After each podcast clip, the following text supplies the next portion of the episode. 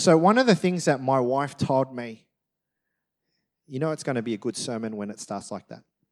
One of the things that my wife told me when we first got married was uh, number one that that I was um, uh, very. She, she was surprised at how domesticated I was, and not cooking, but I could clean a little bit, and um, you know how responsible I was, and you know once in a while how good looking I was. No, that's a lie. She's. It took her a few years to work that one out. Um, but one of the things she said early on, he goes, Steve, you complain a lot. you know what? I admit it. My name's Stephen, and I am a chronic complainer. I have this amazing ability. It's like it's a gift. I can make anything into a complaint. Everything could be good. And I'll find that one thing to complain about. Um, I can wake up and look at the weather and I'll complain. I can go to work and I'll complain. Or i have a day off and I'll find something to complain about. Um, there are so many, I just complain a lot. I've gotten a lot better. I've gotten a lot better. One of my high school friends who now rocks up at my church, uh, at our church, not my church, God's church, sorry. Theologically correct. He was telling me just before the service, he's been listening to some of the backlog of the podcasts. And, and everyone else who's been here would know. And he goes, Steve, you get a bit angry. and I was like, this is me good, man. Like, I used to get so angry because I complain a lot. When I don't get what I want, when I don't get what I deserve, I complain. I kid you not, if I was an athlete in complaining, I'd be up there. I'd be competitive. But you know what's interesting? Complainers can find other complainers. And then what do we do? We complain about them because they complain too much. And we're very ignorant of ourselves, but we can see everyone else. And uh, some of you here some of you on the live stream, don't name names, please, but you know who you are. Or if you don't, ask me, I can tell you. I've heard you as a church, I've heard you complain about things that even I don't complain about, which is pretty amazing. And if I told you right now, and if I put you on the spot right now, I say, you name life group, if I if I did that right now, you know what you would do? You will complain that your pastor did that to you on the live stream. I did some research this week on complaining. And there are two main types of complaining. Number one is grumbling. And I love, I love this. Um, when I was reading the description of the word grumbling, it's one of those words that as you say it, that's what it sounds like. That, that is a, an English term called what? Albert Chang. I think, this is just off the top of my head. Does anyone know? That's right, onomatopoeia. Onomatopoeia. Carlingford represent. Did someone say metaphor? No. Onomatopoeia. If you say the word grumbling, if you hear someone grumble, that's exactly what it sounds like. Grumbling, grumbling, grumbling, grumbling, grumbling, grumbling, grumbling. That's what it sounds like, right? But the word grumbling actually comes from this deep down desire I deserve better. When we grumble, we insert ourselves into the center of the universe and make life all about us. And when we don't get what we want, immediately when we want it, precisely how we want it, what do we do? We complain slash grumble. How many times have you gone to a restaurant, you didn't get what you ordered, and grumble, grumble, grumble, grumble? Why? Because I deserve better. I deserve better customer service. Just shout out to what I think is the best restaurant, best, best Vietnamese restaurant in Strathfield, VN City. I'm coming this week. I want a free coconut milk. Coconut tree.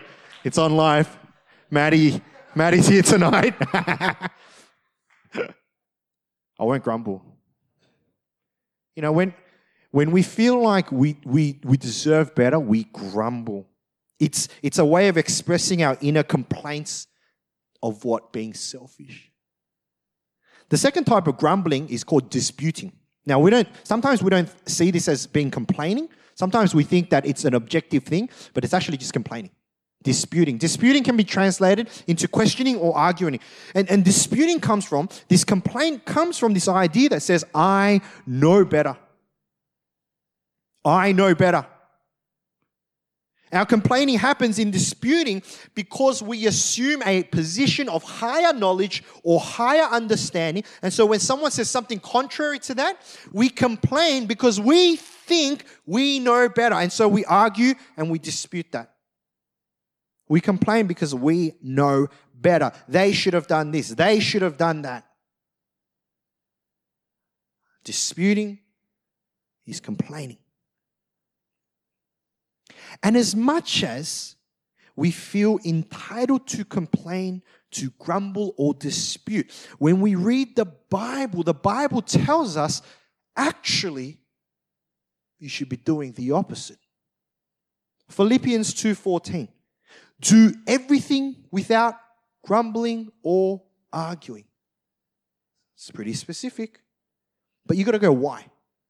And it's in the verse before philippians 2.13 for it is god who works in you to will and to act in order to fulfill his good purposes. We should do everything without grumbling or arguing. Why? Because this life is not about me. Because we are not the center of the universe. God is. We complain because we forget this. We complain because we forget that life is not about us. We complain because we lose perspective. This is what happens to the Israelite people in Exodus. Now, we've been working through the book of Exodus for the last two months. And the story till now goes like this The Israelites, God's people, were in Egypt for 430 years. And most of those years, they were in oppression and slavery. Now they cry out to God God, save us. And God sends Moses through these miraculous ways. He sends Moses into Egypt to go and bring God's people out of Egypt. They go through 10 devastating plagues that decimate the nation of Egypt. And even when they are finally freed from Pharaoh, they find themselves trapped between the Red Sea and the Egyptian army. And that's where we were last week. But we see that God does a miraculous work by parting the Red Sea so that the Israelites can walk through. And as the Egyptian army followed them, the waters came back in, decimated the whole Egyptian army. And that's where the story is at. The Israelites are finally out of Egypt. Finally, their ties with Egypt, the, the king of Egypt, Pharaoh, is completely done. And now we see that they're journeying towards the promised land. And the promised land is a land that God promised his people, a land full of, of milk and honey, and they're moving towards that land. But you got to understand, right? This is 1.8 million people. Okay, you can't just migrate 1.8 million people, okay, overnight. It's going to take time. You would think if you were an Israelite, pretty much your whole life you've been a slave in Egypt. You've been oppressed by Egyptians.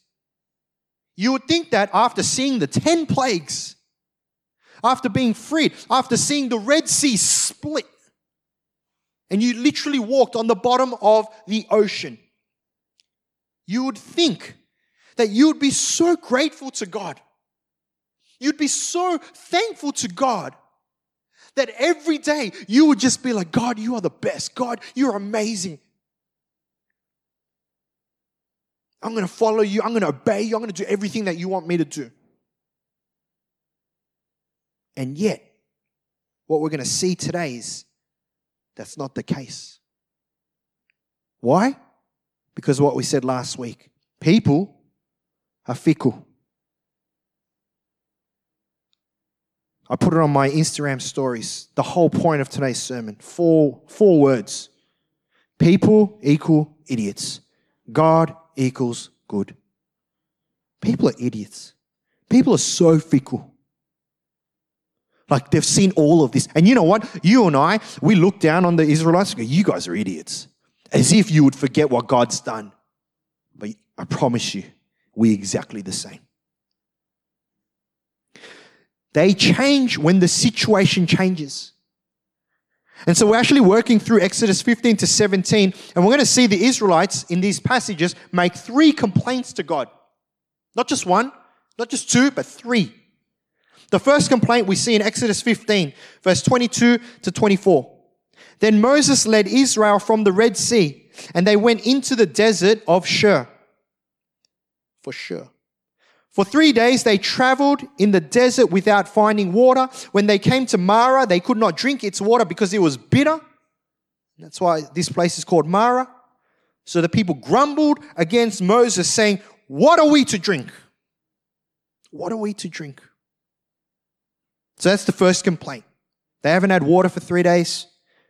They get to this water well, or whatever it was. They can't drink the water because it's bitter. The second complaint we see in Exodus 16 2 to 4. In the desert, the whole community grumbled against Moses and Aaron. The Israelites said to them, If only we had died by the Lord's hand in Egypt. There we sat around pots of meat and ate all the food we wanted, but you have brought us out into this desert to starve this entire assembly to death. So the second complaint they make is that they're hungry and there's no food. And that's an amazing complaint. God, you should have just left us in Egypt to be slaves because at least we had meat. I don't know if you ever watched this old video. It's called Leeroy Jenkins. Anyone seen that? It's old. It's so funny. I'll post it. This guy, it's a, it's a, it's a video game, and, and the whole team's meant to move together and they're strategizing and they're about to hit this dragon and they're all strategizing. And this one guy goes, That's it, I'm just going in. And he goes, Leeroy Jenkins. And then he just goes in and it stuffs up the whole team and the whole team dies. Right? And it stuffs up the whole team. I'll put it on my Facebook. It's seriously one of the funniest videos, right? And at the end, they're all like, Leeroy, you're so stupid. Leeroy, why'd you do that for Leeroy? And then at the end, you hear Leeroy go, At least I got chicken. That's it. See, it's a, it's a stupid video, but this is exactly what the Israelites are saying. Man, we're so hungry. Uh, man, I'd rather have been a slave because I had chicken. That's the second complaint. Third complaint, Exodus 17, verse 1 to 2. The whole Israelite community set out from the desert of Sin, traveling from place to place as the Lord commanded. They camped in Rephidim, but there was no water for the people to drink, so they quarreled with Moses and said, Give us water to drink. So that's the third complaint water, food, water. Water, food, water. Now, when we first read this, and when I first read this, I was like, man, you Israelites, you guys are fools. You just saw God split the ocean, and you're like, I wish I had some chicken. I wish I was back as a slave. You just saw 10 plagues. God just decimate the nation of Egypt, and you're complaining, oh, the water's a bit bitter. But as I was thinking about this passage, I was like, why would they be like this? Why would they be like this? Like, why would the Israelites so foolish or so fickle? And it came to me that for the Israelites themselves, they had only just started to get to know God as well. Think about it. They've been in slavery in Egypt, full of you know hundreds of different gods, and Yahweh, the God of the Bible, the Israelite the God, the Hebrew God, has just turned out. Of course, He's just done some amazing and miraculous things. But it's still, they're in a place where they're, they're still asking themselves the question who is the Lord that I should obey his voice? Yes, they've seen the crazy works that God did to the Egyptian enemy, but they are still unsure on who God was to them. And it makes sense. 430 years of being in a foreign land. And only recently recognizing that God was there. They're grumbling and complaining because they're still unsure on who God is. But it's through these complaints and this grumbling that God starts to reveal himself more and more. Not just the Almighty God, the powerful God, the destructor God, but now this personal God, this caring God, this providing God. See, in, in Exodus 15, when the Israelites couldn't drink the water because it was bitter, God gave Moses a piece of wood. And when Moses threw the wood into the water, the water became fit to drink. So they drank. Exodus 16, when the Israelites complained when they didn't have any food, God sent them meat in the evening in the form of quail and bread in the morning in the form of manna. Exodus 17, when we see the Israelites complain again that they don't have water, God tells Moses to strike a rock. And out of the rock, water came out. Each time God heard the complaints, heard the grumbling, heard the disputes, and answered them. And we're going to see this pattern over and over again through scripture because this is who God is. God is revealing a characteristic about himself to his people as they get to know each other more. And it's the characteristic of provision. God is the provider. Not only did he provide freedom from their enemies, but he provided food and water for their physical needs. Now, as we read these passages, what do we learn about God the provider?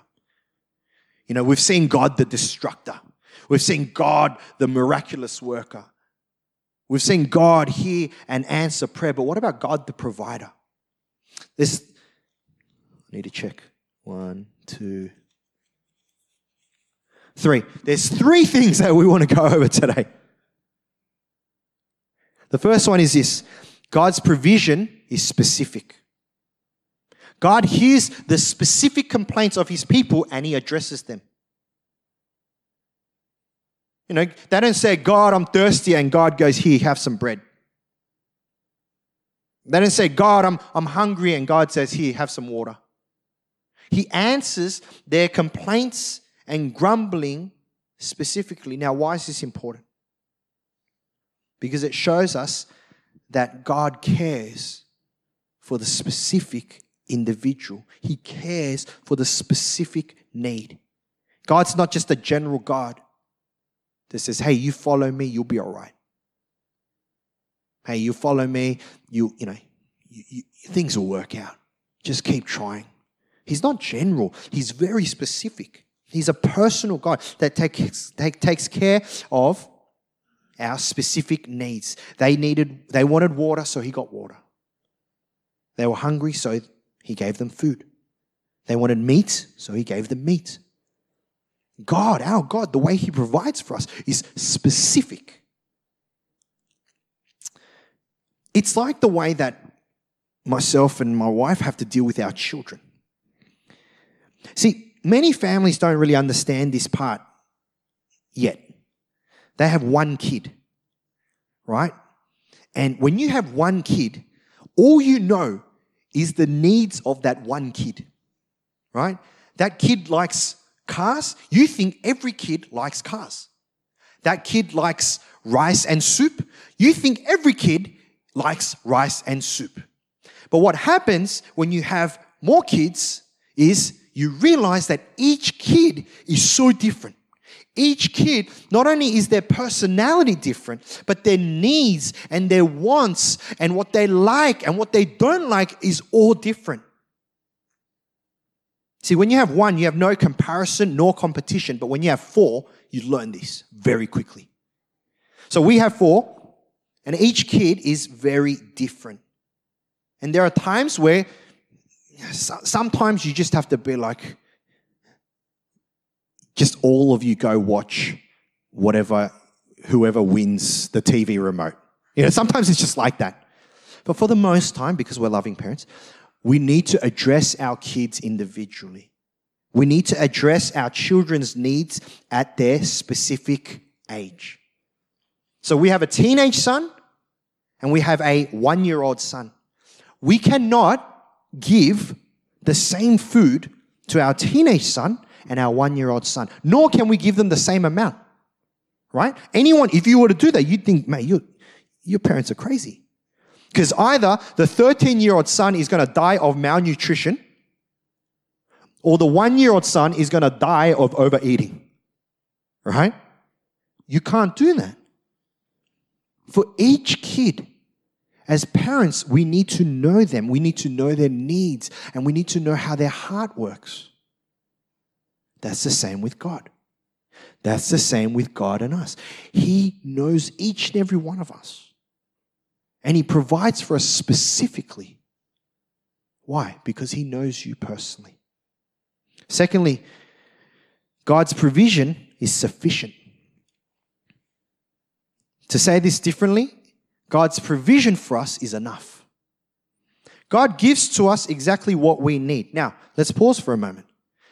Sometimes God gives to us what we think we need, right? Because that's in line with what God thinks we need. But sometimes God gives us what He thinks we need, but sometimes we don't agree with that. Okay? God is so detailed, He knows exactly what we need, how much we need, how we need it.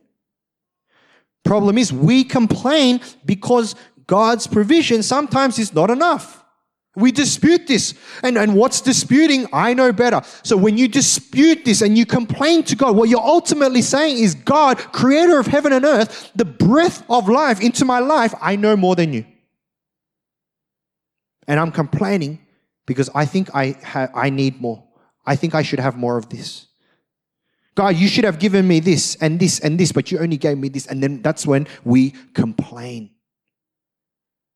We complain because we think that we're higher and we know more than God.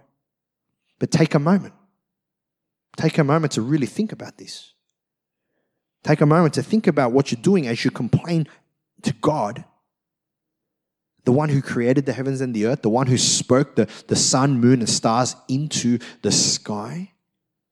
You're telling God that you know better. You're telling God that you, you, you know, you, you just, you know the future better. It's pretty funny, right? We can't even guarantee life tomorrow. Like, no one here, no one can guarantee that tomorrow morning you will wake up and you will be breathing. And yet we're complaining to God, telling Him how to run the universe. Friends, God's provision for us is sufficient. It's specific and it's sufficient. Now, you might not agree with that. You might not agree that, that it's sufficient for you. And you might be like, man, I need more. God, why aren't you giving me more? Why aren't you blessing me more? And I'm telling you now, that's your opinion. That's not God's. His provision is specific. It's just that we don't believe that or we don't trust God. It's either we don't believe God or we don't trust God. And the cameo is we're greedy. We're greedy. Human nature, we're greedy. We always want more. See, even the Israelites, God says, I will provide for you every day enough. Right? And so when He sends down the food, right? He sends down the manna. And, it, and it's like these little seeds. And, and they wake up in the morning and it's like the morning dew. And you're meant to go and you're meant to collect it, you grind it, you make it into a bread. Right? Literally bread from heaven. That's what the word manna means. And God says, I will give you enough. And even at that point, what happened was some of these Israelites, they got greedy and they're like, you know what? God said, just take enough for today. And they were like, I'm going to take more.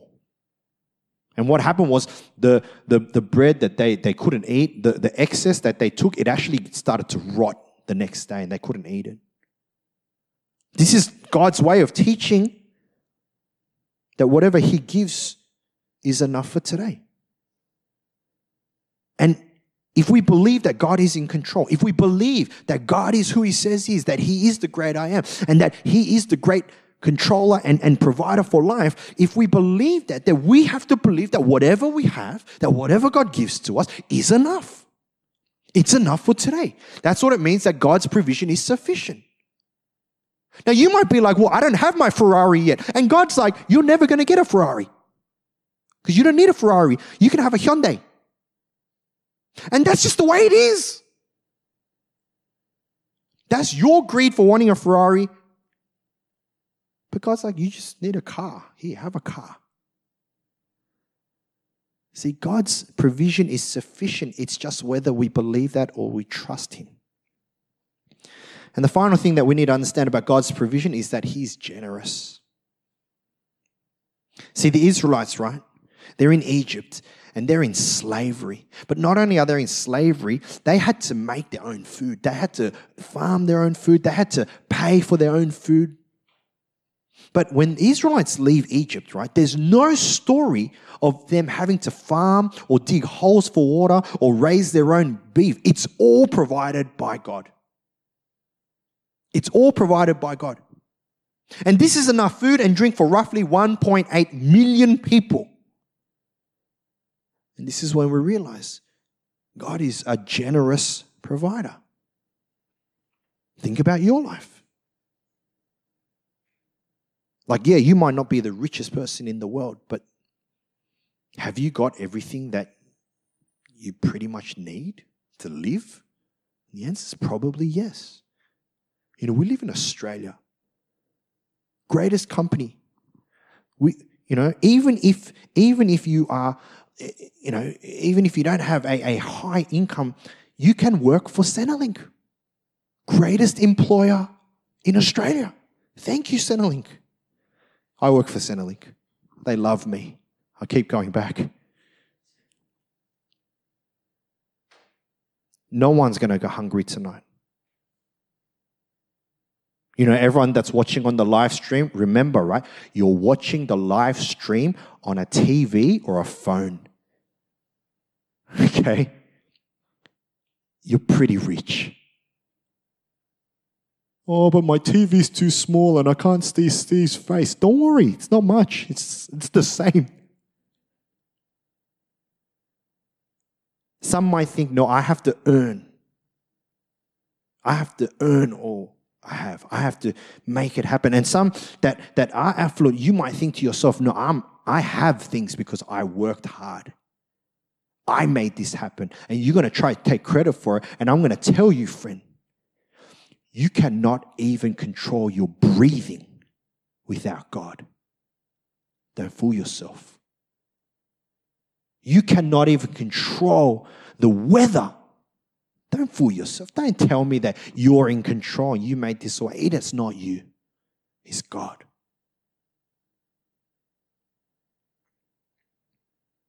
Exodus 16, 11, and 12. The Lord said to Moses, I have heard the grumbling of the Israelites. Tell them at twilight you will eat meat, and in the morning you will be filled with bread. Then you will know that I am the Lord your God. See, God hears these complaints. But what's he trying to instill in the Israelites? He's answering that same question. As the Israelites, like, who is this God that I should obey him? Yeah, okay, I've seen him do all these miracles, but we have needs. We're, we're hungry, we're thirsty. And God is saying, You will be filled with enough. You will have meat, you will have bread. I will give you specifically, I will give you generously.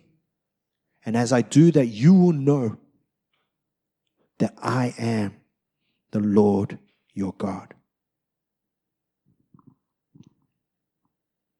See, God's hope is that as, as, as people see his goodness and as people see his provision, that they would be able to answer for themselves this is who God is. That he is the provider of all things, including life and breath. He's the provider of all the things that I need. And so let's start to land the plane. What is it that you believe about God tonight? How do you see God? Do you see God as the great provider? Or is everything that you have because of what you've done? Like you studied hard and then you worked hard and then you made those dollars and then you bought this car and you bought this house and really? Was that you? Do you believe that God is the provider of your life or do you still find yourself complaining because you think you deserve better or that you know more than God? Now remember, let's, let's leave this in context. This is the same God that created the universe. It's the same God that created the heavens and the earth. This is the same God that sent his son Jesus to die on the cross while you were dead in your sins. This is the same God that promises you life to the fullest here and life eternal. This is the same God that tells you that you will be his people and he will be your God. Friends, next time you feel there's a complaint coming, whether it's about your life, whether it's about God, whether it's about your situation. Next time you feel like there's a grumbling or a dispute coming out of your heart, pause, take a breath, and ask yourself who gave you that breath? Take a moment to remember that everything that we have, everything that we are, is from the Lord.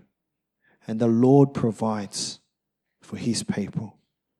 I pray that you would believe that tonight. And that we would turn our frowns upside down. And we would go to God with praise, with honor and glory, and not complaining.